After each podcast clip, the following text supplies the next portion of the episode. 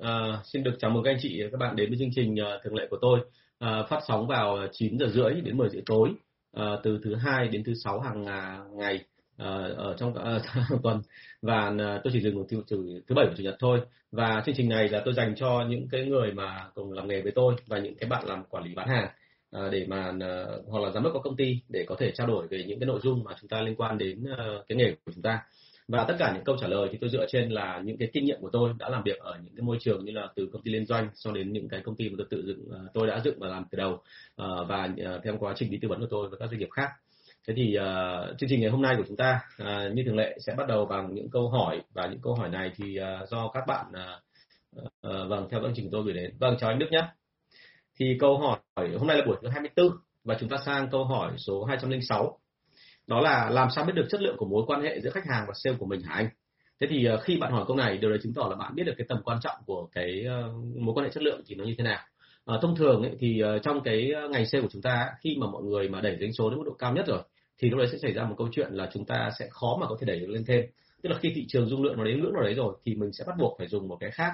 Không thể nào dùng những cái là tạm gọi là cơ bắp hay là dùng những cái như là dồn tiền hay là dồn cái gì vào để mà đẩy lên. Mà đôi khi nó là điều những cái rất gần gũi với chúng ta mà chúng ta có thể từ trước giờ hay lơ là, đấy chính là cái mối quan hệ của sale với cả chính những người mua hàng. Và câu chuyện ở đây đưa ra là đối với cả B2B hay B2C bất cứ hình thức bán hàng nào thì cái mối quan hệ của người bán hàng và người mua hàng vẫn là quan trọng nhất. Bởi vì là có mối quan hệ đấy thì mình sẽ đi lâu về dài với nhau được. Và lúc đó chúng ta có thể thông cảm với nhau và có sự tin tưởng và thực sự mà nói là vượt qua được những cái trở ngại của thị trường thế thì uh, trong B2B và B2C thì thông thường chúng tôi chia chất lượng mối quan hệ ra là nó theo những cái rất là cụ thể. Uh, ví dụ như trong B2B thì bọn tôi là chia thành khoảng bốn cái level khác nhau và nó tương với cả khoảng độ 15 đến khoảng 20 câu hỏi. Và những vâng chào bạn olen Trần ở bên YouTube. Thì uh, tất cả những câu hỏi này nó đều mang tính chất là khiến cho người ta hiểu rõ hơn được về khách hàng của mình. Uh, và cái chuyện này thực ra là mà bình thường sale có làm không thì các bạn sale vốn dĩ đã làm rồi nhưng các bạn làm chỉ ở một cái khía cạnh là nó khá là tự phát tức là lúc nào tiện thì làm. Chứ còn nếu như mà làm theo kiểu bài bản và có quy trình quy luật đàng hoàng thì các bạn chưa làm. Thế thì đấy là điều đáng tiếc nhất ở trong cái phần mà làm về cái cái cái, cái hồ sơ khách hàng này. Vậy thì uh, hãy nhớ một cái là như thế này là chúng ta phải biết thông tin về khách hàng và nguyên tắc đưa ra là mối quan hệ đấy nó có tốt hay không nó có bền chặt hay không là cả hai bên chia sẻ với nhau là thông tin sâu được đến đâu. Uh, anh chị biết về người ta và người ta biết về anh chị thì thông thường là sẽ thân nhau thế thì ờ, cái này có thể quản lý được không? Thì như tôi nói ở trên ấy, là quản lý được. Chỉ có mỗi một cái là chúng ta có chịu khó làm hay không thôi. Đó thế thì ờ, ở trong B2B tôi chia rất là kỹ. Còn B2C thì nó có thể đơn giản hơn. Nhưng bao giờ cũng thế B2C thì là chúng tôi tận dụng cái mối quan hệ ngay từ đầu. Tôi nói chuyện với cả nhân viên để nhân viên họ quan tâm đến các khách hàng đại lý khách hàng nhỏ ngay từ đầu. Và vì thế cho nên họ cũng làm được cái việc này rất là tốt. Thế thì uh, hãy nhớ một điểm là như thế này. Trong cái nghề bán hàng của chúng ta thì cái mối quan hệ của chúng ta đối với khách hàng ấy nó quan trọng không kém gì mối quan hệ của anh chị quản lý đối với nhân viên. Và vì thế cho nên là một khi mà anh chị đã quan hệ đến cái chất lượng của mối quan hệ của chúng ta với khách hàng thì cũng nên là quan tâm đến cái chất lượng của mối quan hệ của người quản lý đối với nhân viên. Và hai bên mà càng hiểu nhau càng biết rõ hơn về nhau thì lúc đó anh chị làm việc nó càng dễ đúng chưa thế thì ờ, đấy chính là cái mà quan quan hệ về mối quan hệ chất lượng giữa khách hàng và sale hay là chất lượng giữa uh, giữa giữa chúng ta và những người quản lý với cả nhân viên và muốn như vậy thì mình phải kiểm tra xem là mình biết gì về đối phương và đối phương biết gì về mình. Và hai bên mà càng biết sâu, càng biết rõ thông tin về nhau, cả những thông tin mang tính riêng tư, những thông tin mang tính sâu lắng nhất ở bên trong bộ tôi chia thành khoảng độ 15 đến 20 câu hỏi, thì thông thường là họ sẽ giao tiếp với nhau một cách, gọi là, chặt chẽ hơn, và đấy là mối quan hệ chất lượng. Và hiển nhiên thôi, là mối quan hệ chất lượng này thì nó phải dẫn đến cái gì? Nó phải dẫn đến chuyện là doanh số phải tăng đều đặn và không bao giờ dừng lại cả, ngay cả khi thị trường có vấn đề. Đó. Thế thì hãy, trên hết tất cả hãy nhớ là đối với đội sale nhiều mục tiêu của quan trọng nhất, mục tiêu lớn nhất ở trong đội sale đấy chính là bán được hàng. Thì làm sao để mà doanh số nó tăng? Thì cái mối quan hệ ở đây là mình để cho tăng cái sản phẩm và tăng cái doanh số của mình lên. Chứ không phải là mình chỉ quan hệ cho nó vui, đúng không ạ? Nhiều người hay nói với tôi là mình quan hệ với khách hàng rất tốt và sao doanh số không tăng? Là bởi vì đơn giản là anh chị không biết cách tận dụng mối quan hệ đấy cho cái việc bán hàng, đúng không? Còn thực ra nếu mà tận dụng mối quan hệ bán hàng thì tôi thấy rằng là bản thân tôi thì ngay từ khi mà tôi vào trong um, cái công ty về về dược mà tôi làm ấy thì tôi đã quan tâm đến cái đó đầu tiên rồi và khi mà làm cái đó xong thì mọi người là phát triển rất là tốt. Thế còn ở công ty về mỹ phẩm của tôi thì tôi có làm cái chuyện đó và uh, cái cái anh quản lý đã từng nhìn thấy cách tôi làm tức là những cái người nào mà quan hệ với khách hàng tốt nhất thì thông thường doanh số tốt nhất. Và lúc đó chúng ta mua hàng hay à, chúng ta bán hàng nó không còn là cái câu chuyện là phải mặc cả với nhau nữa. Không cần phải lý luận không cần phải mặc cả. Mà câu chuyện ở đây lúc đấy nó chỉ còn dừng lại chuyện là anh mua bao nhiêu hàng thôi.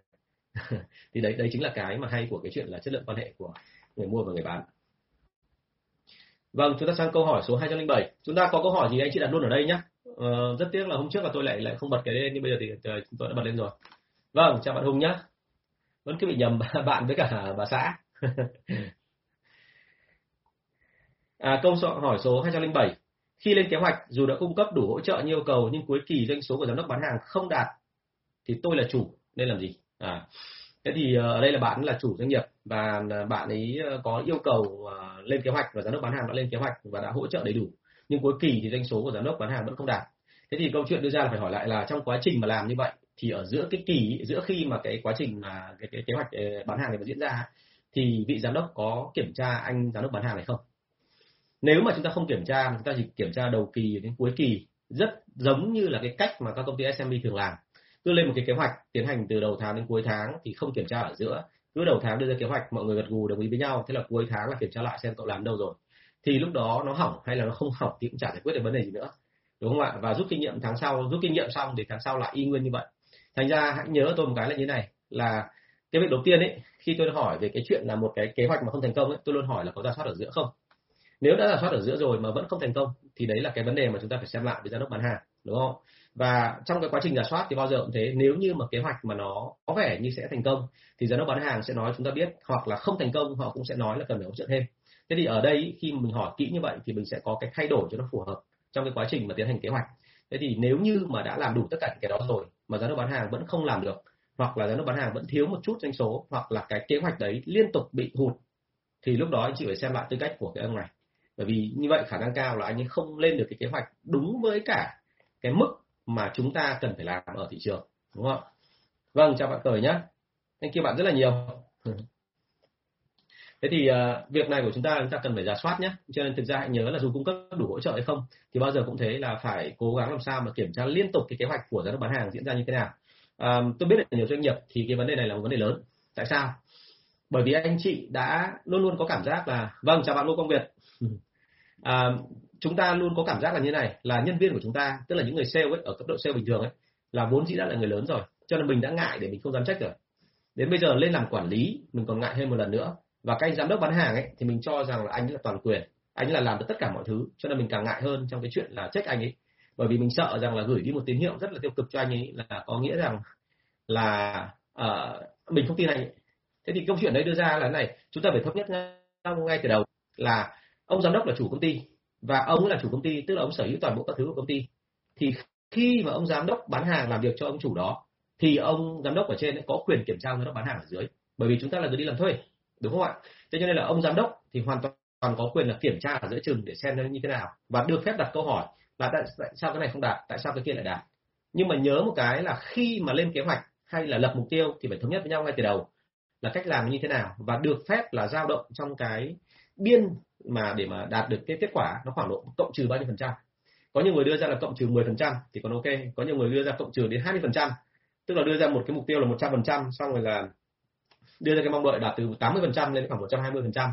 Thì thông thường cái cái đó nó sẽ mang lại một cái rất là y của cái đội bán hàng ở dưới.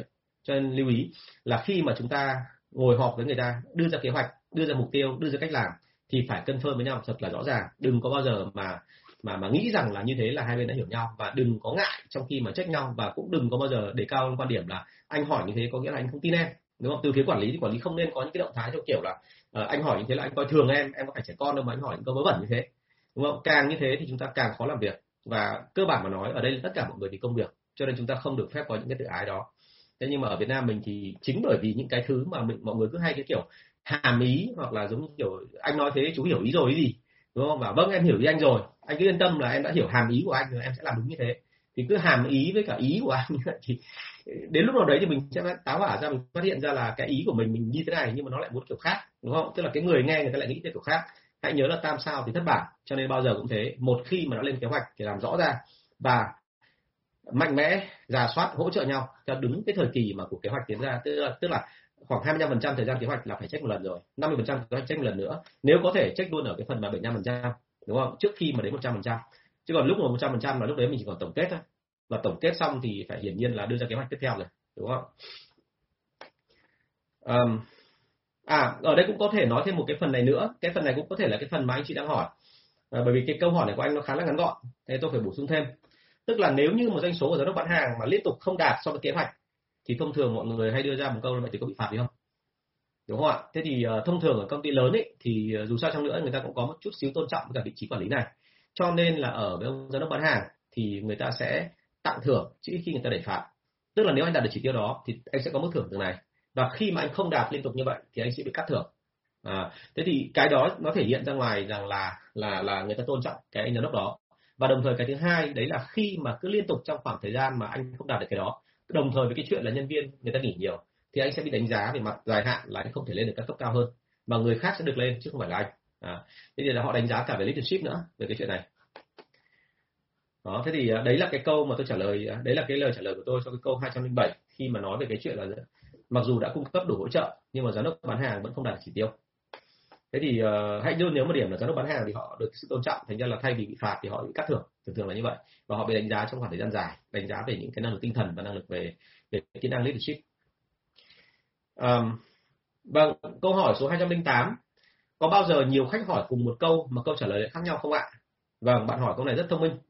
Bởi vì là hãy nhớ một điểm là như này là khách hàng là họ rất khác nhau cho nên khi họ đặt ra cùng một câu hỏi thì điều đấy phía đằng sau ấy, nó có rất nhiều hàm ý khác nhau tức là đôi khi một gia đình đến hỏi anh chị xem là cái sản phẩm này bao nhiêu tiền thì có khi là họ lần lượt từng người một hỏi.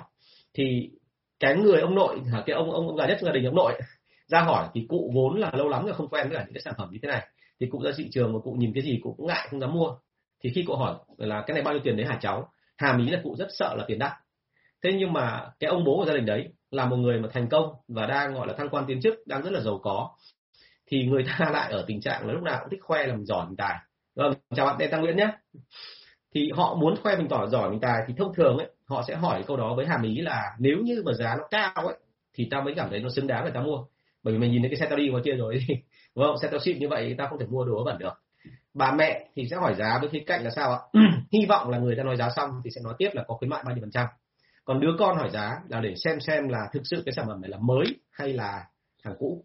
Bởi vì hàng cũ sẽ được giảm giá, được thêm khuyến mại. Thế còn hàng mới thì thường thường nó sẽ không giảm giá nó chỉ có khuyến mại thêm một số các phần mềm, một khuyến mại thêm cái này cái kia thôi. Thế thì đấy là một cái ví dụ để cho anh chị thấy là gì? Với cùng một câu hỏi, nhưng mà đối tượng hỏi là ai thì chúng ta phải hiểu cái hàm ý phía đằng sau nó rất khác. Thế cho nên là thông thường khi bọn tôi dựng một cái kịch bản bán hàng ấy, cho một đội, không bao giờ bọn tôi dựng kịch bản cho tất cả mọi người giống nhau, mà nó sẽ có khác nhau theo cả giới tính, theo lứa tuổi. Tất nhiên là cái này phải nghiên cứu rất là kỹ, dựa trên cái chuyện là doanh nghiệp đấy đã làm gì rồi và cái phản hồi từ phía khách hàng với họ thì nó như thế nào. Chứ không phải là mình lấy một cái nghiên cứu tâm lý học vớ vẩn ở đâu đấy ra xong mình lắp vào mình bảo luôn ở đấy, như thế là làm là đúng cái đấy hoàn toàn sai. Trong mọi trường hợp anh chị phải check và anh chị phải thử ở trên cái địa bàn và trên cái thị trường của chính anh chị. Vâng chào anh kiên. Đội của anh vinh lúc nào cũng rất đúng giờ. Rất mọi người rất hay à, rất quan sát à, gọi là chăm chỉ theo dõi cái cái livestream của tôi. Cảm ơn mọi người rất là nhiều. À, một cái nữa nhé là hãy nhớ một điểm là như này là mỗi người đặt ra một câu hỏi kể cả là cùng giới tính cùng lứa tuổi thì cái vai trò của họ trong cái cuộc sống trong xã hội một người ông giám đốc hỏi thì ý nghĩa nó khác. Một cái người là chỉ là nhân viên thôi họ hỏi ý nghĩa nó khác. Một người làm thuê hỏi ý nghĩa khác. Một người mà ờ, gọi là làm tư hỏi ý nghĩa khác. Còn một người làm theo kiểu chính trị theo kiểu nhà nước họ hỏi là ý nghĩa khác. À, trong mọi trường hợp như vậy mình phải hiểu rất là rõ. Và thêm một cái nữa nhé cái này cũng rất là quan trọng này là tương quan của anh chị với người ta như thế nào. Anh chị ít tuổi hơn hay anh chị nhiều tuổi hơn? Anh chị có ngang hàng về quyền lực không? Anh chị có ngang hàng về thẩm quyền quyết định cái vụ mua hàng đấy không? Đúng không? Thế thì đấy là những cái mà bọn tôi rất là hay căn vào đó để mà dựng cái cái cái kế hoạch và chương trình bán hàng câu hỏi số 209 chúng tôi đã kinh doanh gần 15 năm tới giờ sản phẩm rất là tốt định hướng rất ổn nhưng doanh số chưa được ý, như ý chúng tôi như ý chúng tôi và công ty vẫn đang lỗ đúng không ạ vâng chào bạn Nguyễn Trung Hiếu cảm ơn bạn rất là nhiều Vâng, tôi cũng hy vọng là như vậy bởi vì là chúng ta sẽ trao đổi nhiều hơn. Thực sự mà nói mọi người chắc không biết là tôi học từ những câu hỏi của mọi người rất là nhiều bởi vì tôi phát hiện ra là chúng ta đang thiếu cái gì và tôi sẽ bổ sung liên tục cho mọi người cái phần đó. Thì cái, cái phải cảm ơn mọi người vì nhờ cái vậy mà tôi được hoạt động nhiều hơn, nhất là trong cái mùa dịch như thế này. Tôi bây giờ mùa dịch thì có một số cái ca của tôi nó phải giảm đi, thành ra một ngày tôi chỉ làm có khoảng một hai ca thôi nên là tôi cảm thấy hơi bức bối tí. thế thì à, anh nói đây là đã làm 15 năm rồi, sản phẩm tốt, định hướng ổn nhưng doanh số chưa được như ý và vẫn đang lỗ lỗ 15 năm rồi thì có nên tuyển một giám đốc giỏi để triển khai định hướng cho cả đội làm thật tốt hay không ờ, thú thực luôn là thế này là tôi phải hỏi ngược lại anh tức là anh nói là định hướng tốt mà tới 15 năm rồi vẫn chưa có lãi thì đấy là vấn đề gì? Đúng chưa thì chúng ta không thể nào đổ tội cho cái chuyện là đội thực thi nó kém được đâu. Mà vấn đề ở đây là sao? Định hướng tốt nhưng mà cái cách của mình là định hướng là định hướng đến đâu? Hay là mình chỉ nghĩ rằng là nó tốt tốt theo cái nghĩa là mình cảm thấy là nó lạ chưa giống ai? Và cứ thế là mình đẩy ra thì cuối cùng là mình hy vọng nó thành công thì cái đấy nó giống hệt như cái kiểu mà đã từng có vị mà tôi nói là đầu tư mạo hiểm đấy. Là chơi cái bài là có một nghìn tỷ thì cứ giải vào một nghìn cái dự án, xong bắt đầu là nghĩ rằng là mình giải ra một nghìn cái kiểu gì mà chả có một hai cái nó thành công. Và 99 cái 999 cái mà thất bại, nhưng chỉ cần một cái thành công thôi là nó đủ vô lộ cho tất cả 999 cái còn lại. Thì cái đấy nó xảy ra không thì anh chị biết rồi là khó lắm, đúng không? Cho nên câu chuyện đưa ra ở đây là chúng ta nên xem lại xem thực sự là định hướng chúng ta đã chuẩn chưa. 15 năm mà lỗ thì tôi nghĩ là quá đủ rồi. Có thể là anh chị đang có nhiều mảng kinh doanh khác và anh chị đang thành công rực rỡ nhưng mà hãy nhớ tôi là cái mảng nào của anh chị thì nó thành công, đấy là anh chị nói đúng đúng không ạ? Nhưng mà cái mảng mà anh chị thất bại thì vẫn là thất bại. Đúng rồi, chính xác như anh Tuấn nói đây Edison anh nói đây. Là tốt cho cảm nhận cảm nhận chủ quan cá nhân thôi. Bởi vì là họ, có thể là, có thể anh này anh quá yêu sản phẩm, quá yêu cái cái mô hình công ty của anh ấy, thành ra là anh mong muốn thành công. Nhưng về bản chất là nếu như mà đến 15 năm, đến 20 năm mà lại vẫn cứ như thế thì tôi nghĩ là nên xem lại tại vì thực ra là có nhiều cái thành công khác tại sao mình có thể đâm đầu vào những thứ mà mình gọi là không làm thành công? Có thể là hoàn toàn có thể do mình không ai chứ đúng không ạ? Nhưng mà làm tiếp để làm gì? Và vì thế đây là câu chuyện thứ hai là gì? Một khi mà mình đã không chắc chắn được là sản phẩm này là nó không thành công là vì cái gì thì hãy tạm thời đừng có tuyển ông giám đốc nào về cả. Bởi vì tôi nói luôn là một khi mà tuyển ông giám đốc mà thuộc dạng là trên toàn quốc về mà ông ấy giỏi ấy, thì thông thường là cái chi phí cho ông rất là lớn. Và như vậy là vì triển khai định hướng cho cả đội thì thực ra mà nói là lại còn có cả khả năng là mâu thuẫn về mặt văn hóa nữa bởi vì 15 năm vừa rồi anh chị mà tôi tin là đã rất nhiều đội ra vào công ty của anh chị rồi mà vẫn không làm được thì đến bây giờ chắc gì là cái người này mới vào nó sẽ thành công. Đúng không? Thì đấy là câu chuyện mình phải hỏi kinh doanh nó không phải là một cái món gọi là cờ bạc cứ theo cái kiểu là sóc đĩa là uh, may hơn khôn đúng không? Không chơi kiểu đấy. Câu hỏi số 210 ạ. Nhân viên và quản lý thậm chí là giám đốc đội sale hay tỏ ra hãnh tiến và kiêu ngạo làm gì để nắn họ hả anh? À, cái này rất hay thực ra về bản chất là mọi người rất hay sợ là cái đám kiêu binh. Bởi vì mọi người sợ rằng là kêu thế xong thì bắt đầu là công việc làm nó không ra hệ thống gì. Ờ, nhưng một quan điểm của tôi thì nó hơi khác một tí. Nó giống hệt như cái buổi lần trước ấy. Có người nói với tôi là có nên tuyển một cái cái dàn người là tử tế hay là tự trọng hay cái gì đấy không ấy. Thì tôi bảo là trước hết phải tuyển người là về mang tính chất là để làm được việc đã. Tại sao? Bởi vì thực ra mà nói như này là vốn dĩ chúng ta mở công ty ra là vì cái gì? Có nhiều anh chị nói một cái câu mà tôi thấy nó hơi mang tính chất là là xã hội hóa vấn đề. Tức là chúng ta làm ra một công ty, chúng ta làm ra một sản phẩm là để cho phục vụ xã hội. Thì tôi nghĩ đấy là một phần, nhưng mà cái đấy nó không phải là phần đầu tiên. Cái phần đầu tiên chính là giải quyết vấn đề tự ái cá nhân của anh chị. Tức là chúng ta muốn khẳng định là chúng ta đúng khi mà làm sản phẩm đó. Thêm thêm nữa là chúng ta muốn khẳng định là chúng ta giỏi. Và hiển nhiên chúng ta giỏi, tức là sao? Tức là chúng ta có nhiều tiền. Đúng không? Chả ai chơi tiền cả. Donald Trump thì ông có 9 tỷ 7 tỷ hay 10 tỷ ở đấy thì ông sẽ muốn thêm 20 tỷ cái ông nào có 100 tỷ rồi thì sẽ muốn là có thêm nghìn tỷ. Cho nên chả ông nào gọi là dừng lại cái sự tham lam cả. Thì chính bởi vì không dừng lại thì ông mới tham gia vào trong cái, cái chuyện là đi kinh doanh buôn bán. Chứ nếu không thì ông đã tìm một cái thú vui nào đấy để tiêu ra sân thủy rồi chứ không phải là cái gì phải cái gì mà phải phải phải đi làm kinh doanh vất vả như thế này. Thế thì vì cái lý do đó thành ra tôi thấy một điểm như thế này là hãy nhớ có một cái câu rất nổi tiếng đấy là chúng ta nhìn ra điểm xấu của chúng ta ở người khác rất nhanh. Thành ra nói thật luôn là tôi luôn có một suy nghĩ như này là tôi hãy tiến kiêu ngạo thì quân của tôi nó cũng sẽ thế vâng chào bảo võ nguyễn thắng nhé. Và vì thế cho nên là với bản thân tôi thì tôi luôn soi lại là xem như vậy là các anh em ở dưới bị như vậy là do ảnh hưởng của tôi hay do ảnh hưởng của người khác. Và quả thực là tôi có phần kiêu ngạo nhưng mà là không. Thì như vậy là cái độ đấy có thể là họ ảnh hưởng văn hóa của tôi. Và ảnh hưởng văn hóa tôi thì có làm sao đâu. Miễn làm sao họ làm được việc, đúng không? Vậy thì tỏ ra hãnh kiến và kiêu ngạo thì có một cái cách để mà anh chị hỗ trợ họ và làm việc tốt hơn. Đấy là thế nào? Khi người ta tỏ ra hãnh kiến và kiêu ngạo thì anh chị hãy nhớ ở trong những cái chuyện cổ hay dạy. Bởi vì là thực ra mà nói những chuyện cổ nó rất thú vị bởi vì là nó nói về cái cuộc sống con người, nhưng mà từ bao nhiêu lâu nay, kể cả là cái văn minh con người nó lên rất là nhiều rồi, rất nhiều cái gọi là ờ, mới giống như là ờ, công nghệ mới rồi, điện, đóm các thứ đủ các kiểu, nhưng cuối cùng nó vẫn dừng lại ở một chỗ. Là con người thì vẫn thế, tức là cái phản ứng tâm lý của người ta vẫn từng đấy thứ. Thế cho nên là khi mà nhìn vào đó, mình sẽ thấy ngay là khi mà một ông vua dưới trướng của ông ấy có một dàn tinh binh mãnh tướng. Cái chữ tinh binh mãnh tướng ấy thì đồng nghĩa với cái chuyện trong đấy, trong cái đám đấy rất nhiều người kiêu ngạo và khi mà người ta kiêu ngạo như vậy thì ông làm gì? Không phải là ông dập ông bảo luôn là phải khiêm tốn mày phải tử tế mày phải ăn chay mày phải niệm phật mày phải lần chẳng hạn đi. Không phải. Ông sẽ bảo người ta một việc là, ok, cậu là người hãnh tiến, đúng không? Vậy thì cậu bây giờ, cậu là người giỏi, đúng không? Cậu tin là như thế, thì bây giờ cậu chứng minh cái tài năng của cậu đi. À thế thì ở đây cũng thế. Đừng có sợ họ tỏ ra hãnh tiến và kiêu ngạo. Hãy hướng cái hãnh tiến và kiêu ngạo của họ vào cái việc là khiến cho doanh số công ty phát triển. Tức là phải đưa ra những cái mục tiêu thách thức để cho những cái người này, người ta tiến lên đối với những đối tượng này thường thường tôi hay nói là phỉ tướng không bằng khích tướng. Tức là phải khích cho họ vài câu thì mình lại phải chứng minh cho ông thấy là mình sẽ thành công được. Thế cho nên là hãy hướng họ đến cái việc là thể hiện cái năng lực và tinh tướng của họ trong công việc. Chứ đừng có bao giờ nghĩ rằng là đấy là cái việc phải chặn nó lại không được phép để họ kiêu ngạo. Thường thường là tướng võ ấy, thì họ có cái đấy rất là rõ đúng không người ta gọi là gì ạ? Ờ, ờ đúng lại là quan văn thì hay thích là nghĩ là văn của mình hay đúng không văn mình vợ người đúng không thế còn quan võ thì hay thích là mình là vô địch thiên hạ. Bởi vì thế cho nên là À, với quan võ thì thực ra họ kiêu ngạo một tí, nhưng mà mình sale mà theo kiểu tướng võ thì họ sẽ không ngại trong những cái lần họ bị chứng tỏ rằng họ sai.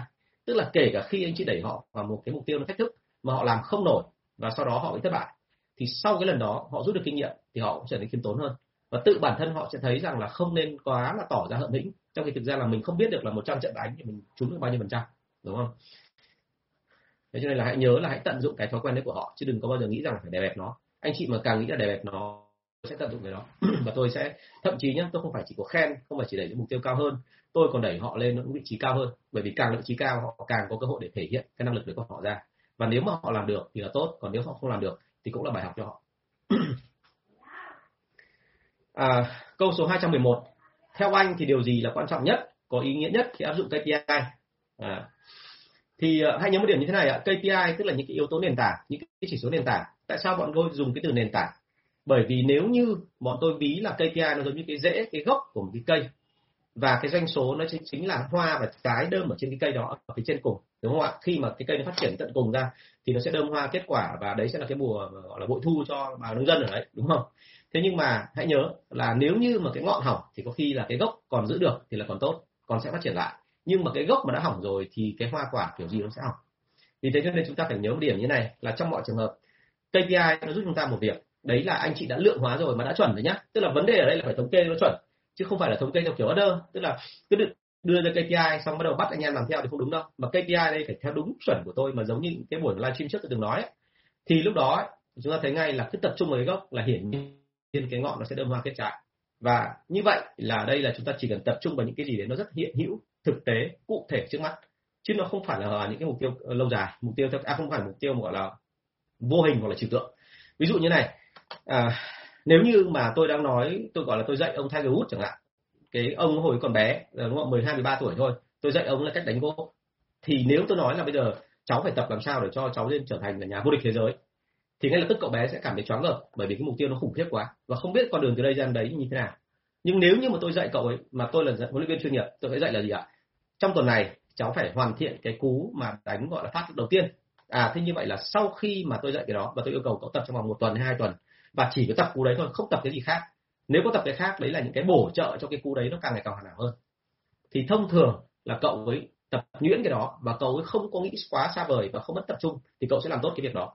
Thì KPI nó làm cho chúng ta làm được cái vậy. Đúng chưa nó làm được khiến cho cả đội tập trung vào công việc của mình và người ta quên đi cái cảm giác là là cái doanh số ấy là nó bị đè nặng. Vâng. Rồi, cảm ơn ờ, sếp bình, trần thanh rất nhiều nhé anh ở dạy trong lớp vẫn thế này còn gì nữa, có gì mà phải khen. thế thì ở đây hãy nhớ là KPI nó làm chúng ta cảm thấy quên đi cái cảm giác nặng nề về doanh số. Nhưng mà khi mà đạt được KPI thì cái doanh số nó sẽ đến. Vấn đề chính ở đây là bao giờ mà mọi người chịu làm cái đó thôi. Tại vì thực ra tôi thấy một điểm như thế này là thông thường mọi người rất hay nghĩ rằng là KPI nó là cái quá xa vời và KPI nó là cái không gắn liền với doanh số. Và vì thế mọi người rất là ngại bởi vì nhỡ đâu mà tập trung vào KPI doanh số nó không đạt thì sao? Thì tôi phải nói thật luôn là KPI mà tăng mà doanh số không đạt chỉ là trường hợp mà KPI đã tính sai. Còn nếu như KPI mà tính đúng ấy, thì kiểu gì thì kiểu, doanh số cũng sẽ tăng được chưa thế khi khi mà KPI thì thông thường là như này KPI không phải là do sale tự nghĩ ra, mà KPI phải do quản lý áp xuống, và quản lý ở đây cũng không phải là tự bịa ra, mà quản lý phải thống kê đấy là câu chuyện Yeah. Hãy nhớ luôn một điểm là bao giờ bọn tôi cũng làm một cái động tác rất đơn giản là khi mà vào một công ty thì ờ, có chuyện gì, bọn tôi giả soát, thì bọn tôi giả soát từ KPI đầu tiên. Vì từ KPI bọn tôi sẽ hiểu ra được là à công ty này đang có vấn đề gì và từ đó bọn tôi đi ra tận gốc xem là nó có chuyện gì ở đây. Chứ bọn tôi không bao giờ đổ lỗi xem là lỗi này là lỗi của ai. Tại vì lỗi của ai thì hiển nhiên là rồi sẽ tìm ra. Thế nhưng mà đầu tiên hãy tìm xem là cái yếu tố nền tảng đang hỏng chỗ nào. Và thông thường là hỏng cái gì thì quay lại sửa cái đó là chuẩn nhất. Đó. Câu số 212. À, câu hỏi này rất hay ạ. Sale là gì? thì ờ, hãy nhớ một cái là thế này là ờ, bọn tôi được dạy từ từ ờ, cái hồi mà mới vào công ty liên doanh ấy, hồi mà mới tham dự cái khóa bán hàng ấy, thì là như thế này. Cái người sale phải là người rất thực dụng. Thành ra bọn tôi không có nghĩ theo cái kiểu là mơ mộng quá nhiều. Bọn tôi có mong đợi ở tương lai, nhưng bọn tôi mong đợi theo cái cách gọi là cứ vạch như thế thôi. Còn thực ra mình không có bị để cho gọi là con tim hay trái gọi là con tim hay làm của bộ não của mình chạy theo theo kiểu mơ tưởng theo kiểu là cứ đủ hình bắt bóng tôi không quan tâm đến cái đó mà tôi chỉ vạch ra đấy là định hướng của mình còn bây giờ cụ thể trước mặt là phải làm cái gì thì bọn tôi tập trung vào làm cái đó và cái thứ hai mà người sale tôi thấy rất là rõ đấy là cái này là bọn tôi đối mặt với thử thách ấy. thì bọn tôi cái việc đầu tiên ấy là bọn tôi không bao giờ là cảm thấy là phải lo lắng hay run sợ gì cả mà tôi chia nhỏ cái thử thách đấy ra. Xem là các thử thách đấy mà sau khi chia nhỏ ra xong thì từng phần một như vậy là mình có xử lý được hay không. Và cái cách này thì bọn tôi được học từ những năm 2000 2001 sau này thấy mọi người trên ờ, các cái mạng xã hội thì bắt đầu là rộn ràng lên về cái kiểu người ta gọi là gì ăn thịt voi đúng không? Người ta bảo làm sao ăn thịt một con voi thì là chặt nhỏ nó ra ăn từng phần. Thì hóa ra đấy chính là cái cách mà tôi ngày xưa được học. Và cái nữa đấy là bọn tôi liên quan đến cái phần là à, khi mà gặp một vấn đề thì bọn tôi luôn nghĩ những cái chuyện là giải quyết vấn đề như thế nào ờ, nghe thì nó đơn giản thôi nhưng thực ra là thế này là anh chị thấy là khi chúng ta nói chuyện với khách hàng ấy đặc biệt là những bạn sale mới vào nghề mình sẽ thấy liên tục có những vấn đề nảy ra.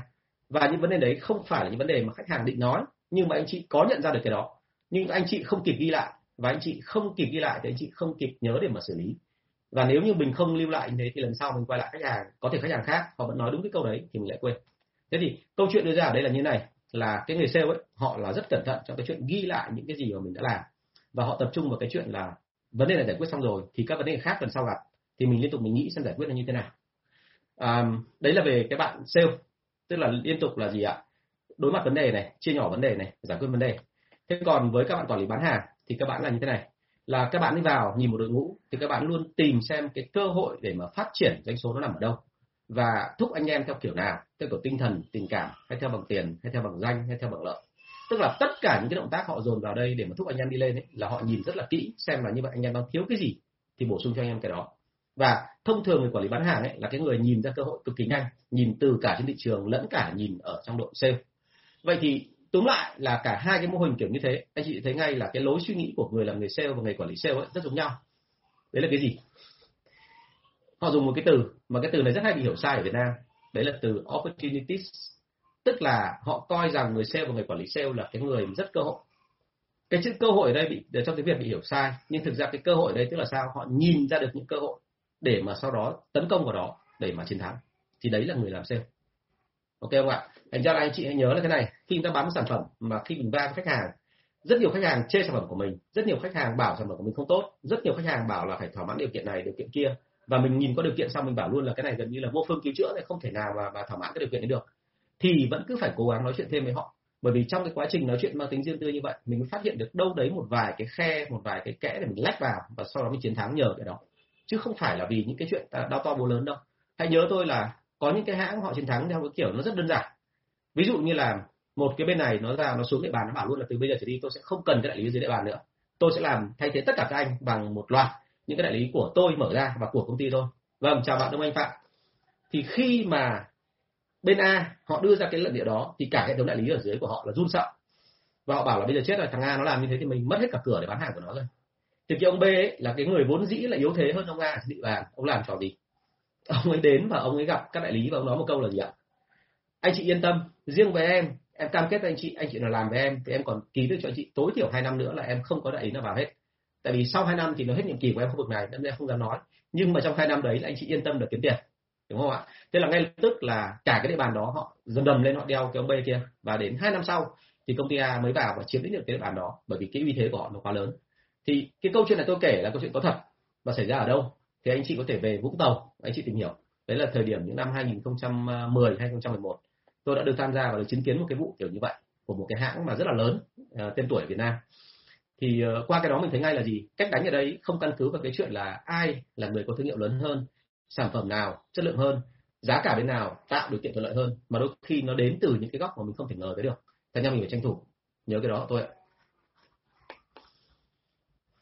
Thì uh, hãy nhớ là như vậy là quản lý sale và sale thường thường là người nhìn cơ hội rất nhanh phát hiện cơ hội và nhảy vào để chiếm lĩnh ngay còn hiển nhiên rồi cả hai đội mà sale và quản lý sale thì đều phải có một cái đấy là phải chủ động à, nếu theo cách bán hàng của thụ động ngày xưa thì người ta gọi là trăm người bán bạn người mua. Tức là một trăm người bán thì có hàng vạn người mua. Cho nên anh đến anh mua của tôi thì anh mua. Còn nếu anh không mua nhé thì anh đi tôi không quan tâm. Đúng không ạ? Nhưng thời điểm hiện tại thì anh chị thấy ngay là rất nhiều người cạnh tranh với chúng ta. Cho nên chúng ta phải chủ động. Bởi vì nếu mà chúng ta không chủ động thì đến lượt đối phương sẽ chủ động và họ sẽ cướp khách của chúng ta. Vâng.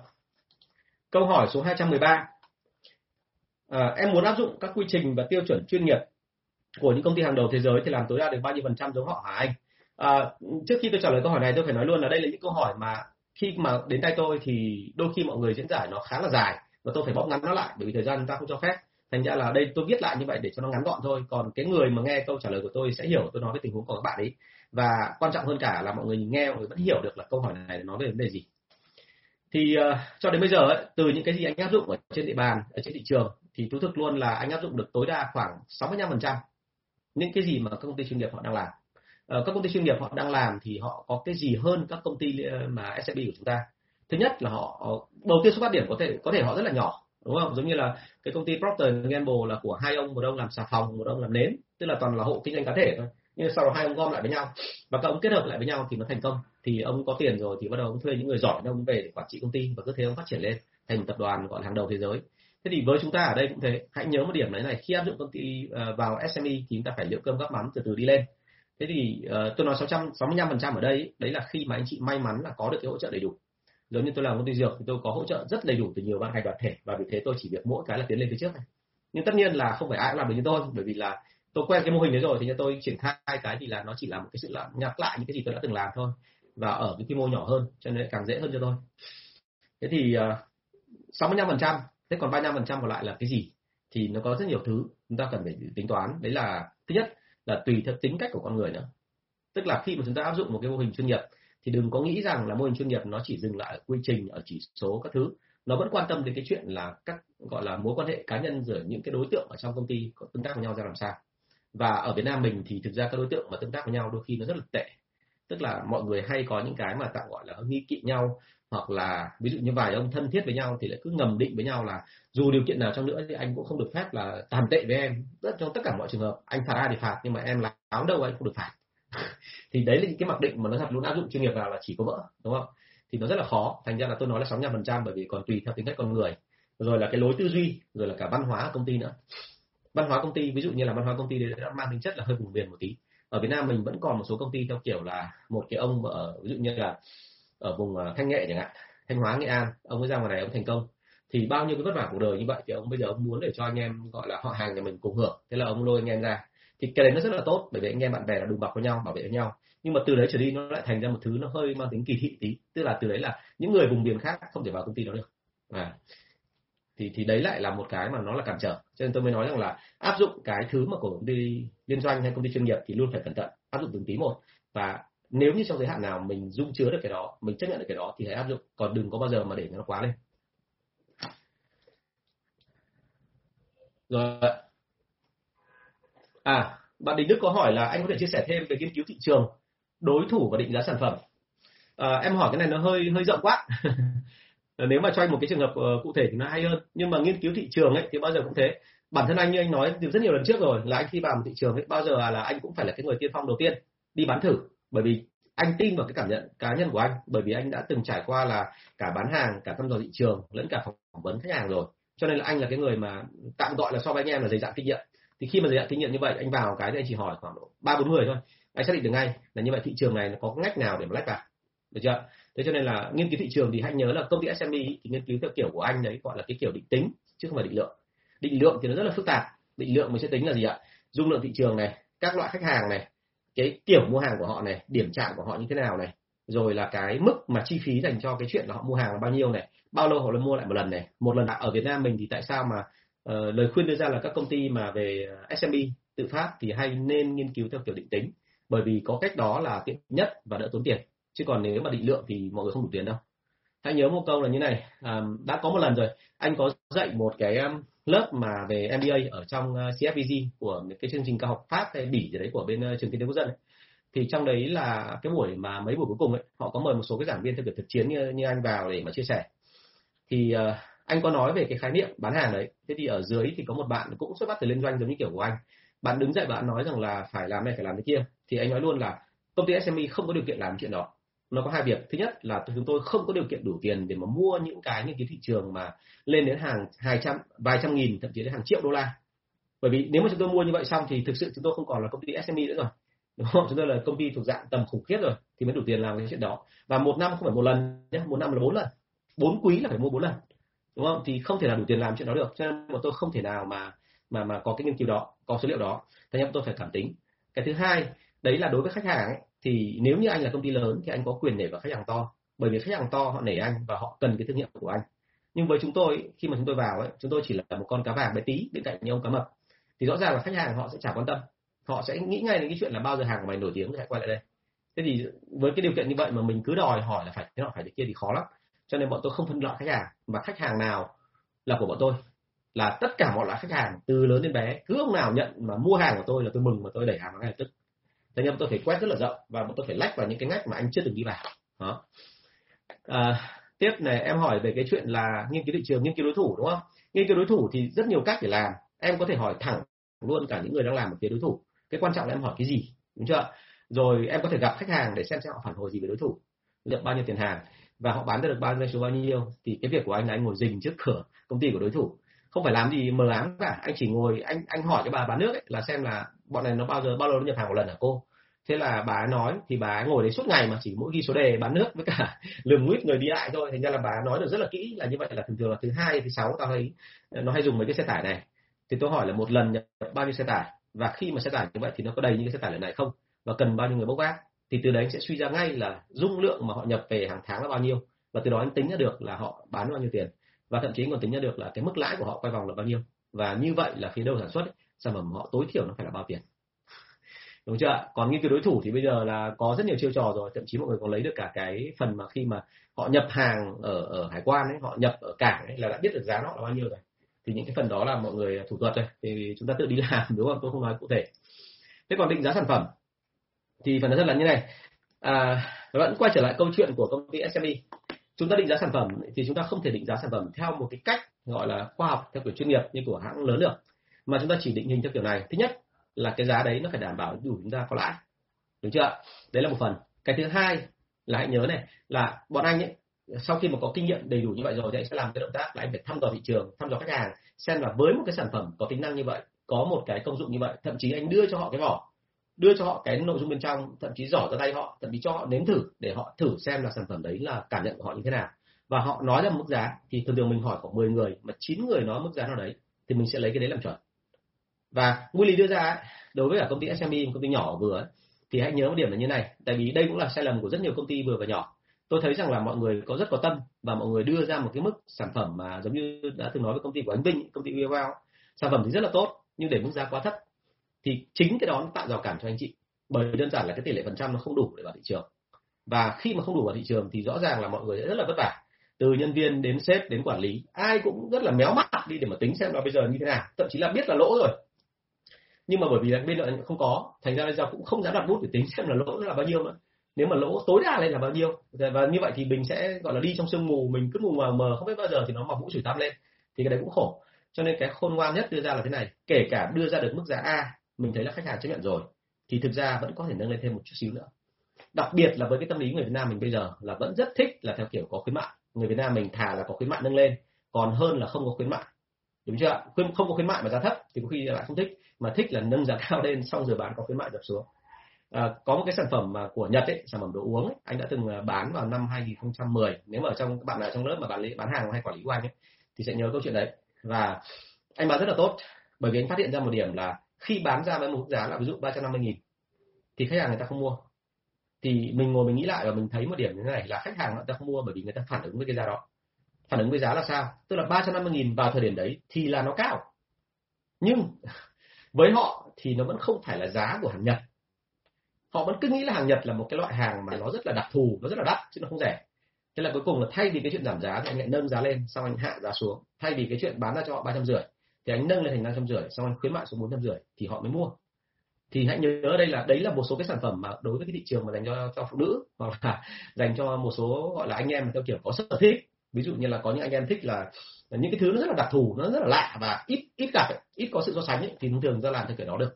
Còn tất nhiên là sản phẩm mà theo kiểu có sự so sánh thì mình lại phải so sánh mặt bằng chung. Nhưng bao giờ cũng thế là hãy nhớ là công ty SME cần một cái khoản lãi lớn hơn nhiều so với những công ty mà liên doanh và, và chuyên nghiệp.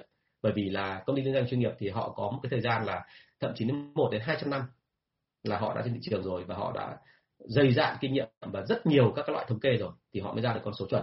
Còn chúng ta ở đây là chẳng có cái gì hết hoàn toàn là theo kiểu gọi là gọi là tôi gọi là giống như kiểu là bấm số tử vi cứ gọi là theo cung hoàng đạo mà chơi thôi chứ còn thì không biết thế nào một lần đúng không ạ? Không ai nói trước được. Cho nên hãy nhớ một điểm là là là cái cách làm của chúng ta nó phải chuyên nghiệp lên nó phải linh hoạt lên. À, chuyên nghiệp là một nhưng phải linh hoạt là hai chuyên nghiệp thường thường nó chỉ là cái không thôi. Thế còn ở bên trong nó phải linh hoạt chứ còn cái chuyên nghiệp nhiều khi là không thể nào làm hết một trăm phần trăm. Ờ, và bản thân thì anh thấy một điểm là công ty liên doanh công ty nước ngoài họ đi trước mình khoảng một hai trăm năm và nhiều người cứ bảo là đuổi theo họ. Nhưng mà nói thật với anh chị là cứ làm giống họ đi đã. Tại sao? Bởi vì họ đã đi trước mình một, hai trăm năm rồi. Nhưng cái thứ hai là họ có chịu dừng lại không? Thì họ đâu có dừng lại. Ở ờ, trong nội bộ của họ có hẳn một phòng nó gọi là AT&D AT&D là gì? Là Research, Training and Development. Tức là họ còn có một cái phòng mà chuyên môn toàn những tay cộng cán vào đấy để làm gì? Để nghiên cứu xem các xu hướng trên thị trường. Nghiên cứu xem có những sản phẩm nào có thể thích hợp trong tương lai và sau đó chạy thử và sau đó đào tạo mọi người và sau đó phát triển ra thêm những cái thị trường những sản phẩm mới.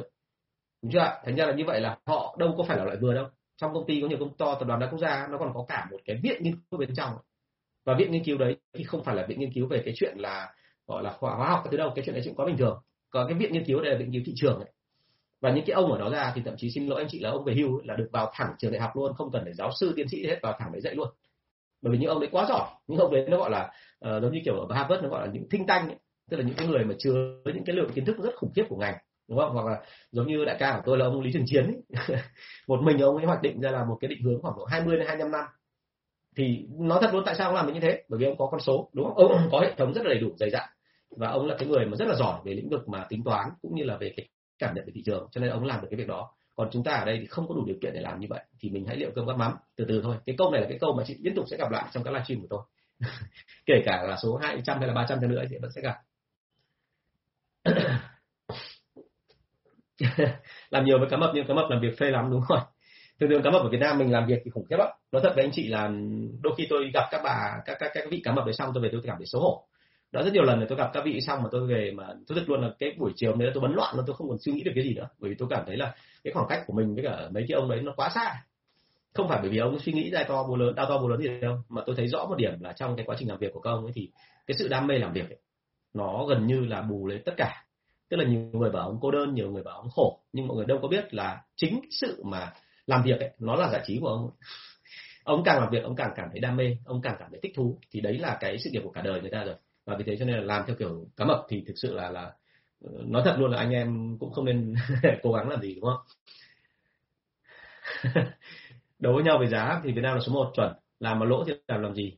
Ai cũng biết thế, nhưng mà cuối cùng là ông nào cũng thấy là đôi khi vì sĩ đúng không? Vì ờ, tự ái cá nhân, vì tự ái về thương hiệu mà cứ nhảy vào và đấu nhau, cuối cùng là lôi nhau cùng chết.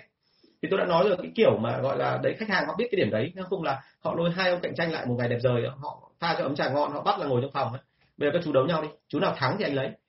thì những cái vụ như vậy mà mà mà vẫn còn, gọi là, lúc đấy mà vẫn còn đấu nhau tiếp thì cuối cùng chỉ có một người được lợi thôi, đấy là khách người mua, chứ còn cả hai ông kia từ đấy trở đi là mất luôn tiếng. Bởi vì hãy nhớ này, một lần giảm giá thôi, một lần đấu nhau thôi mà khách hàng họ bị ấn tượng về cái đó rồi, từ lần đấy trở đi không bao giờ bán hàng được nữa.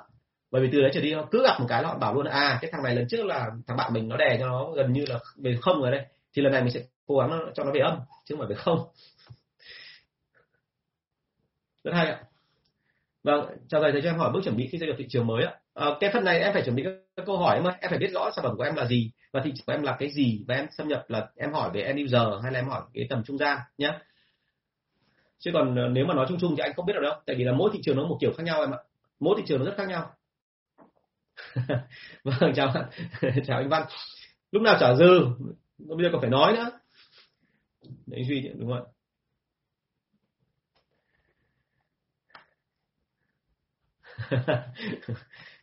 anh Tuấn ơi, đây không phải là nỗi đau của anh em mà đây là nỗi đau của chính tôi ạ.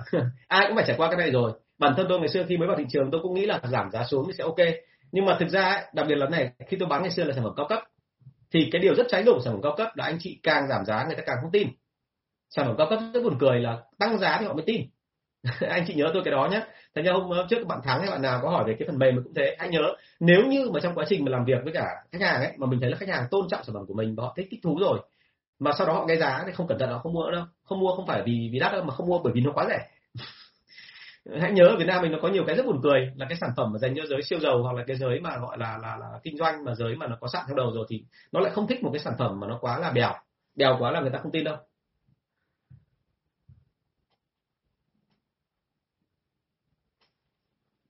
Rồi cảm ơn tăng quý. Nhưng mà đừng có nhìn vào cái cuốn hút nhé tại cuốn hút đấy là kỹ năng của sale thôi. Còn thực ra nghe nội dung của anh ấy xong về áp dụng xong rồi chúng ta sẽ trao đổi với nhau xem là như vậy cái phần mà em áp dụng ở công ty của em thì uh, có cái gì được có cái gì không được. Và anh rất muốn là mọi người phản đối lại với anh bởi vì có cái được mà không được thì anh mới biết từ từ để chỉnh cho mọi người. Lúc đấy chúng ta cùng học hỏi được từ cái thực tế thị trường. Chứ còn thực ra mà nói là không bao giờ có một cái chuẩn chung cả. Những cái gì anh nói ngày hôm nay ở đây là dựa trên kinh nghiệm của anh. Và hoàn toàn nó có thể là chủ quan hoàn toàn nó có thể là sai. Có thể với anh là đúng có thể với em là sai cho nên phải tìm lại xem là như vậy là là ông Tùng ông nói là đúng đến đoạn nào nhé chứ còn đừng có bao giờ nghĩ rằng là ông Tùng ông nói là đúng cả. Thế thì ông thành thánh rồi ông không ở đây làm sale nữa. Rồi câu hỏi số 214 câu này lần trước đã trả lời rồi. Mọi người vẫn cứ hỏi lại thì tôi vẫn cứ trả lời lại nhé đấy là bạn hỏi là như này sao thỉnh thoảng em thấy có nhiều điều anh bảo phải inbox mới trả lời được sao lại không nói thẳng thế này hả anh? Ờ, cái này không phải giống nghề nhá mà cái này bởi vì có những cái phần nó rất là tế nhị. Bởi vì là nói thật với anh chị là uh, giống như cái khái niệm mà ở Mỹ nếu mà chẳng hạn như là đưa ra bộ luật thì người ta cho phép là nếu ông nào thông minh thì ông ấy lách luật để ông ấy xuyên vào một cái khe nào đấy để ông kiếm được tiền thì như vậy đấy là ông là người giỏi.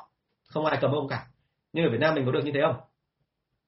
Đúng không ạ? Thành ra là những cái chuyện đấy đôi khi nó là tế nhị nó là kiểu chuyện của hai người với nhau. Và đôi khi nó là cái thứ mà tôi nói thật luôn là tôi nói trên này thì nó không hay lắm bởi vì nó mang tính chất là hơi gọi là hơi âm mưu một tí.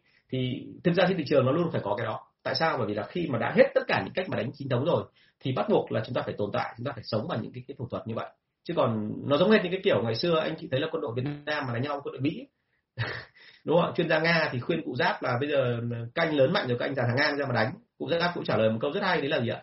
Bây giờ mà tôi mà dàn hàng ngang ra thì chỉ mấy tiếng đồng hồ thôi, không cẩn thận là quân đội tôi không còn gì. Bởi vì là dàn hàng ngang ra thì không thể đánh nhau Mỹ được, bởi vì là quân trang bên Mỹ nó rất là khủng khiếp. Còn bên Việt Nam mình thì toàn là súng với dao găm thôi, mà toàn súng cá nhân, chứ làm gì súng to. Đúng không? Thì làm sao mà đánh được? Nên thực ra mỗi người là phải chọn cách đánh phù hợp, bạn tôi phải chia sẻ riêng. Vâng à thế thì ờ, thành ơi ờ, em mở phát triển chi nhánh kinh doanh cầu thang máy ở thị trường quảng ninh thì ờ, anh có gì anh em mình inbox vào nhau để anh trả lời thêm nhé chứ còn bây giờ mà em hỏi như này thì anh đang sợ là em đang chưa có thông tin nào cả.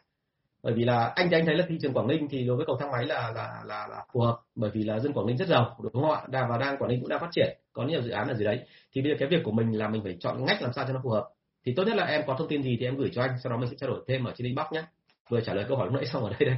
Những cái thứ nó rất là riêng tư không thể nói ra bên ngoài được à, và cũng phải nói thêm một trường hợp này nữa này. Cũng có một lần là có một bạn này bạn nói với tôi và sau đấy tôi cũng phải rút kinh nghiệm là tôi cũng không dám nói hết ra. Là bởi vì thế này là bạn nói rằng là em hỏi thầy thì đấy là cái đặc thù ngành của em. Thì trên diễn đàn của thầy em nhìn thấy là có mấy ông cũng là đối thủ của em ở trên này. Bây giờ thầy mình cứ nói thẳng toẹt ra như thế thì về sau là các ông cũng biết rồi đó các trò đấy bọn em áp dụng rồi các ông cũng áp dụng từ cùng thằng nào thắng à thế thì thôi tế nhị thì bây giờ mình sẽ nói riêng đúng không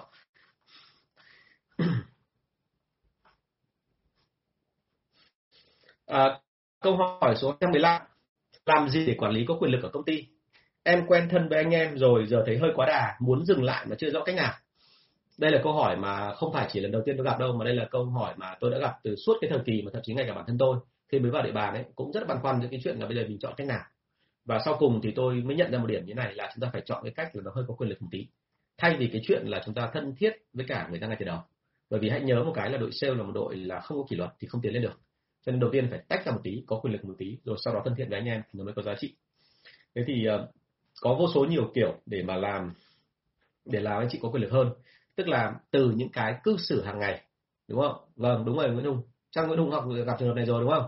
Mấy ông mà cứ thích kiểu giao tiếp theo kiểu thật thà nông dân như anh em mình hay bị lắm này lúc mới bắt đầu lúc mới bắt đầu chứ còn sau đó rút kinh nghiệm rồi thì nó sẽ đỡ hơn.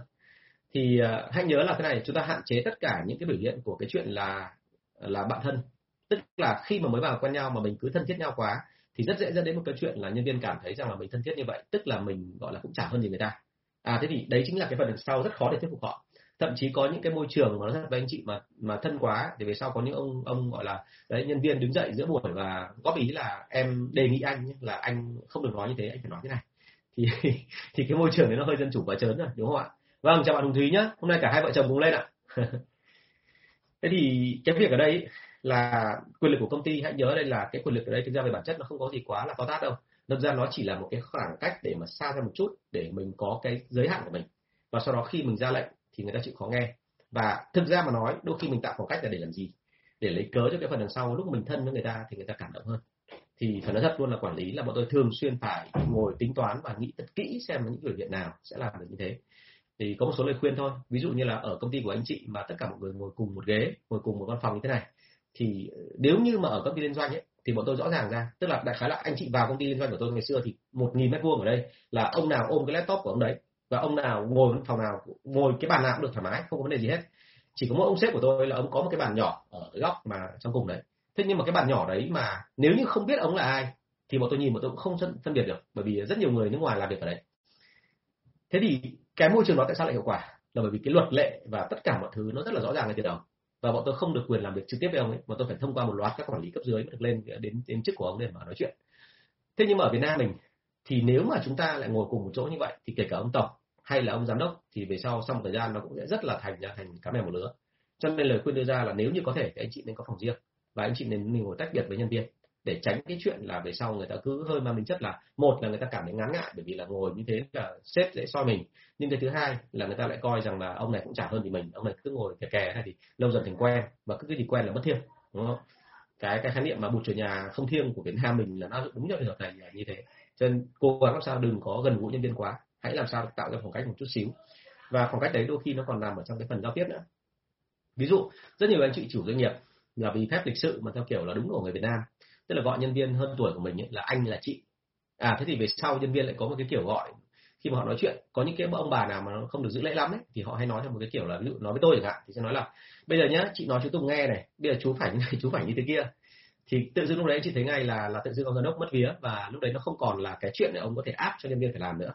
Thành ra là nếu lúc đó thậm chí chúng ta phải sửa đi một chút thay vì cái chuyện là xưng hô là em với anh chị thì có thể xưng là tôi với anh và chị gọi tên người ta ra. Ví dụ như là tôi với cả anh Hòa tôi với cả anh Vũ tôi với cả anh Thắng đúng không ạ? Thì tự dưng lúc đấy anh chị có quyền hơn một chút. Thì hãy nhớ là cái quyền lực của chúng ta ở đây nó ở những cái phần rất là nhỏ như vậy thôi. Và nó phải làm sao cho nhân viên hiểu là trong cái quá trình giao tiếp nó có cái giới hạn nhất định chứ nó không phải là theo kiểu cao bằng hết. À một cái nữa mà cái này rất hay xảy ra ở doanh nghiệp ờ, uh, SME cái này tôi vừa mới nốt lại chiều nay. Là mọi người rất hay bị một cái tật là cứ hơi một tí nhân viên họ xin khó một tí là lại du di tức là đang tung trình khuyến mại khoảng 10% nhưng mà hôm đầu tiên anh nha lên anh ơi chương trình. Nhưng mà anh cho em bán là 200 nghìn thôi được 10% có được. Rồi em sẽ gom đủ 10 đơn cho anh. Thì nhiều người là mủi lòng và cho. Thì cho một lần thôi hôm sau ông B lại xin xin. Ông B lên xin theo kiểu là em vẫn bán 2 triệu nhưng mà này em xin anh là lên thành 12% cho em. Đúng không ạ? Chứ mà mỗi ông xin một kiểu. Và ông giám đốc mà cứ hiền ấy, chỉ cần hai ba lần thôi là sao nhân viên họ bắt vở. Và từ đấy trở đi ông ấy tự là mất thiêng thế thì câu chuyện đưa ra là sao? Đôi khi giám đốc phải cương lên một tí, biết là có thể cho được, nhưng mà đôi khi lại không được cho. Cái này rất là khổ. Còn thỉnh thoảng vẫn cứ phải là sao, khó khăn lâu quá rồi thì anh em cảm thấy bức bí rồi phải cho một tí. Nó cứ phải nhấn nhá như vậy, chứ không bao giờ ở Việt Nam mình mà có thể trắng đen được rõ ràng ngay đâu. Anh chị lưu ý cho tôi, thế nhưng mới bảo là là đôi khi ở Việt Nam mình là làm quản lý nó phức tạp hơn nhiều so với làm việc ở bên nước ngoài. Nước ngoài là cứ theo luật mà làm thôi, đằng thẳng kể cả ông có là em họ tôi hay em ruột tôi tôi cũng xử như thế. Nhưng mà ở Việt Nam không, bởi vì chú ấy là em họ ừ, sếp thì nhân là phải xử kiểu khác, chứ không phải là kiểu vớ vẩn thế đâu, đúng không? à, vâng câu hỏi số 216 em phỏng vấn quyển uh, em phỏng vấn tuyển dụng vòng cuối thấy có hiện tượng như sau. Các bạn xin việc lúc nào cũng thấy doanh số chỉ tiêu em đưa ra là cao. Trong khi thực ra con thế thì uh, ở đây thực ra là nếu như em cảm thấy là không cao thì em phải nói rõ cái này cho các bạn mà mới ờ, đang muốn thi vào công ty của mình. Bởi vì người Việt Nam mình thì đôi khi là rất đánh giá theo kiểu vấn đề cảm tính. Như nói trước rồi là chẳng hạn nhìn thấy anh Tùng trông anh ấy mặc công lê cà là vạt hoành tráng bước xuống từ một cái xe mẹ anh đi vào văn phòng mà ừ, diện tích văn phòng lớn để trông ở trong văn phòng có đầy đủ nhân viên ông nào cũng cúi rạp đầu chào ông Tùng thì tự dưng lại cho rằng ông Tùng chuyên nghiệp. Trong khi nếu như nhìn ông Tùng là ví dụ như là kể cả ông Tùng ở đâu tôi không biết nhưng mà ông Tùng là cái dạng mà cởi trần ra mà còn đùi xong bắt đầu là bê vác hàng hóa. Ai giới thiệu là giám đốc thì lại không tin và cảm thấy rằng là đây không phải chuyên nghiệp rồi. Tôi có nhiều ông anh đại gia mà nói thật với anh chị là lúc đầu tiên tôi đến ấy, tôi còn hồi đấy là tôi có biết ông ấy rồi nhưng mà nói thật là nhìn ngoài đời nhìn ông khác quá và tôi thấy ông ấy ngồi ông ấy hút thuốc lá, lá, lá Vinataba bên cạnh một cái à, một cái cái thùng mà đựng sơn ấy xong bắt đầu là có một cái có một cái cái cái điếu cầy ở đấy cả một cái gọi là một cái ấm trà nhăn nhăn nhở nhở để bên cạnh. Thì tôi tưởng là là là là ông lại bảo vệ cơ. Nhưng mà tôi vào tôi hỏi thì hóa ra lúc sau người ta chỉ ra ngoài đấy mới hóa ra ông giám đốc. Bởi vì ông này ông ấy không có có nhu cầu thể hiện ra bên ngoài và gần như không ai biết ông cả. Ở trên mạng ông để cảnh rất là đẹp nhưng mà ngoài đời trông khác hẳn. Thế thì rõ ràng là sao? Người Việt Nam mình hay bị ấn tượng bởi quần áo và vì ấn tượng bởi quần áo cho nên ở đây phải làm một cái việc là hãy nhớ là phải để cho người ta hiểu ra một cách rất là rõ ràng là doanh số như vậy là cao hay là không cao. À, ví dụ như là nhiều người đi làm rất hay nghĩ là chắc là các ngành khác thì doanh số 100 triệu lương là 10 triệu thì chắc ở đây nó chỉ thế thế thôi. Nhưng biết đâu là ở công ty này họ bán một cái sản phẩm rất đặc thù doanh số phải lên hàng tỷ thì mới ra được đơn hàng là 10 triệu. Và vì thế cho nên khi nghe đơn hàng tỷ là chả cần biết ấp dạng như nào cả đấy ủa cao thế thế này ở đây chắc không làm được. Nghỉ tại vì cái việc của mình ở đây là mình phải giải thích cho họ thấy là cái cơ chế lương đấy là tính trong ngành như vậy là ok chưa? Đấy là việc thứ nhất. Việc thứ hai cái đó và để mà đạt được cái đó thì bây giờ anh với em sẽ vạch ra cái lộ trình rõ ràng luôn là làm từng bước một như thế nào để mà thành công được mức lương này à thế thì cái việc ở đây là nghe thì nó không có gì phức tạp cả nhưng mọi người rất hay quên. Mọi người cứ động đến cái chuyện này mọi người nghĩ là ôi chỉ nói chuyện miệng một cái là được. Nhưng mà thực ra là nhân viên ở bên ngoài ấy, họ chưa vào làm bao giờ thì họ thường hay rất hay bị run. Thành ra anh chị phải giải thích cho họ họ mới hiểu. Nhớ này của tôi vâng ở đây bạn à, lê thị thanh khởi có hỏi một câu là à không bạn nhắc ai? Vâng cảm ơn bạn khởi rất là nhiều. Câu số 217 bên em đội sale đang kiêm nhiệm cả vụ chở hàng và chăm sóc khách hàng thì có ổn không hả anh? À, rồi cảm ơn em. Em hỏi câu này tức là em đã hiểu ra được là đang có một cái vấn đề gì đó trong đội sale của em rồi nếu mà làm kiêm nhiệm kiểu này. Về bản chất mà nói nếu mà kiêm nhiệm mà vẫn có lãi thì cái đấy là tốt cho em. Nhưng mà như đã nói ở các cái buổi trước thì một doanh nghiệp mà có lãi thì chưa chắc đã thể hiện là doanh nghiệp đấy làm đúng cách. Bởi vì là cái lãi đấy hoàn toàn có thể nó dưới cái tầm mà người ta có thể đạt được, đúng không ạ? Vì thế cho nên phải nâng cái hiệu suất lên cao hết sức. Mà nâng hiệu suất lên cao thì câu chuyện đưa ra là thế này, là ở doanh nghiệp vừa và nhỏ mọi người rất hay cái chuyện là kiên nhiệm để làm sao giảm thiểu bất chi phí. Và thành ra là kế toán bán hàng, và thành ra là về quản trị thời gian ấy, ông lấy một cái ví dụ ví dụ rất đơn giản. Chẳng hạn như là anh chị là sau khi mà về quê ăn một cái bữa mà có cái gọi là bữa tiệc của gia đình đúng không? Thì nếu như mà chúng ta gọi là cứ thế là tiện cái gì vớ cái đấy là rửa thì thời gian nó rất là lâu. Những cái người rửa bát có kinh nghiệm thì họ sẽ làm gì ạ? Rửa nhanh. Bởi vì khi mà tôi rửa ờ, rửa bát ấy, thì là cái hành động tôi rửa bát là cùng một cái vật như vậy và tôi lặp lại là giống nhau. Cho nên là cái hành động lặp lại giống nhau thì thông thường hiệu suất nó tăng và chất lượng của từng hành động một là nó tăng lên. Cả hiệu suất tức là về cả về số tương lai là mình phải tách dần nó ra tách dần nó ra để cho họ chuyên. Và khi họ chuyên xong rồi thì lúc đấy công việc nó mới ổn được à, một cái ví dụ như ngày xưa nhé chẳng hạn mình thấy là các công ty liên doanh ấy, họ hay xếp là bây giờ thì marketing và sale hay được tách rời khỏi nhau nhưng trước đây là marketing và sale thực ra nó cùng một cái phòng ban. Tại sao? Bởi vì thực ra đấy là họ cũng phát triển như kiểu tự phát như mình. Thành ra marketing và sale là cùng một nhiệm vụ và marketing nó không có cái gì phức tạp cả. Marketing thực ra về bản chất là đi phát tờ rơi rồi là đi loa mồm lên là để cho gọi là em có sản phẩm đấy đấy chuẩn bị đi bán đúng không ạ? À, đấy tôi nói rửa bát đây thôi chứ còn chắc gì tôi nói rửa bát là chiến. thế còn cái mà bây giờ tại sao nó lại thành chuyên như vậy? Bởi vì rõ ràng là marketing tách hẳn ra bộ phận riêng. Họ sẽ phải nghiên cứu rất là vào khách hàng và sau đó giúp khách hàng đẩy cái hàng của mình ra hoặc là tiêu dùng cái hàng của mình. Thế thì trong cả hai trường hợp đó là tự dưng là dần dần nó tách ra. Thế thì chúng ta cũng phải đi lên chuyên nghiệp theo kiểu như vậy, chứ chúng ta không thể nào mà đi lên chuyên nghiệp theo cái kiểu, gọi là, cứ kiêm nhiệm như thế này. Hãy nhớ là kiêm nhiệm, tưởng là tiết kiệm tiền, nhưng thực ra nếu phân tích kỹ thì hiệu suất nó lại không cao, đúng không? Chẳng qua là bây giờ mình không có điều kiện thì mình phải chấp nhận thôi, chứ còn về lâu về dài thì nên chỉnh đi. Vâng, bạn Lệ Hằng có hỏi một câu là Tele không có lead đề xuất với ban giám đốc làm việc với marketing thì giám đốc kêu khó lắm. Trao đổi marketing thì kêu giám đốc chỉ đạo em sao bọn em làm vậy thì em phải làm tên gọi là lôi cả hai vào bắt mặt một lời đi. Chứ còn bây giờ mà cứ để hai bên thì coi như em đứng giữa em ăn đạn chéo từ hai bên thì khó lắm. Quan điểm của anh đưa ra là thế này là ban giám đốc thực ra là người điều hành nhưng mà cái độ sale và đội marketing là phải làm việc với nhau. Bởi vì là nếu như marketing mang lead về và lead đấy nó không đủ chất lượng thì sale không thể chốt được nhưng trường hợp thứ hai là marketing mang lead về, đủ chất lượng rồi mà sale không có kỹ năng để chốt, thì rõ ràng marketing sẽ không đạt chỉ tiêu. Cho nên là chỉ tiêu của hai phòng marketing và sale là phải liên thông với nhau. Chứ không thể nào để mà theo cái kiểu cách rời ra, ông này cứ làm việc của ông này, ông kia cứ làm việc của ông kia, xong có chuyện gì mà ratio không đạt thì bắt đầu là chuẩn bị vào phòng họp, là bắt đầu ngồi nghĩ xem là bây giờ mình đổ tội thằng kia như thế nào. Đúng không thì không đúng đâu. Thành ra phải ngồi với cả ba ông nhá. Ba mặt một lời đi, để cho nó chuẩn. Chứ còn anh thì anh thấy thế này là nếu như em nói thế này là em đã bắt đầu bức xúc rồi. Mà bức xúc rồi thì nên giải quyết thẳng vấn đề à, anh thì là người hay thích sẽ thích xử lý vấn đề thẳng như vậy. Còn không biết công ty văn hóa công ty của em thì văn hóa nó như thế nào nhưng mà hãy cố gắng làm sao để mà thẳng thắn thì nó sẽ dễ hơn. Chứ còn bây giờ mà ấy thì thì thì anh cũng không biết là không ở trong chăn làm sao biết chăn có giận đúng không? Không biết là như thế nào đâu. Vâng à, cảm ơn các anh chị rất là nhiều. Như vậy là chúng ta đang dừng ở câu hỏi số 217 rồi. Nó vẫn còn một phần nữa nhưng mà thời gian đã hết rồi nên tôi xin phép dừng ở đây thì uh, nếu anh chị cảm thấy là chương trình này của tôi là hữu ích cho anh chị thì cảm ơn các anh chị rất là nhiều. Và xin phép là chào và hẹn gặp lại các anh chị vào thứ hai tuần sau. Vâng ạ chào và hẹn gặp lại.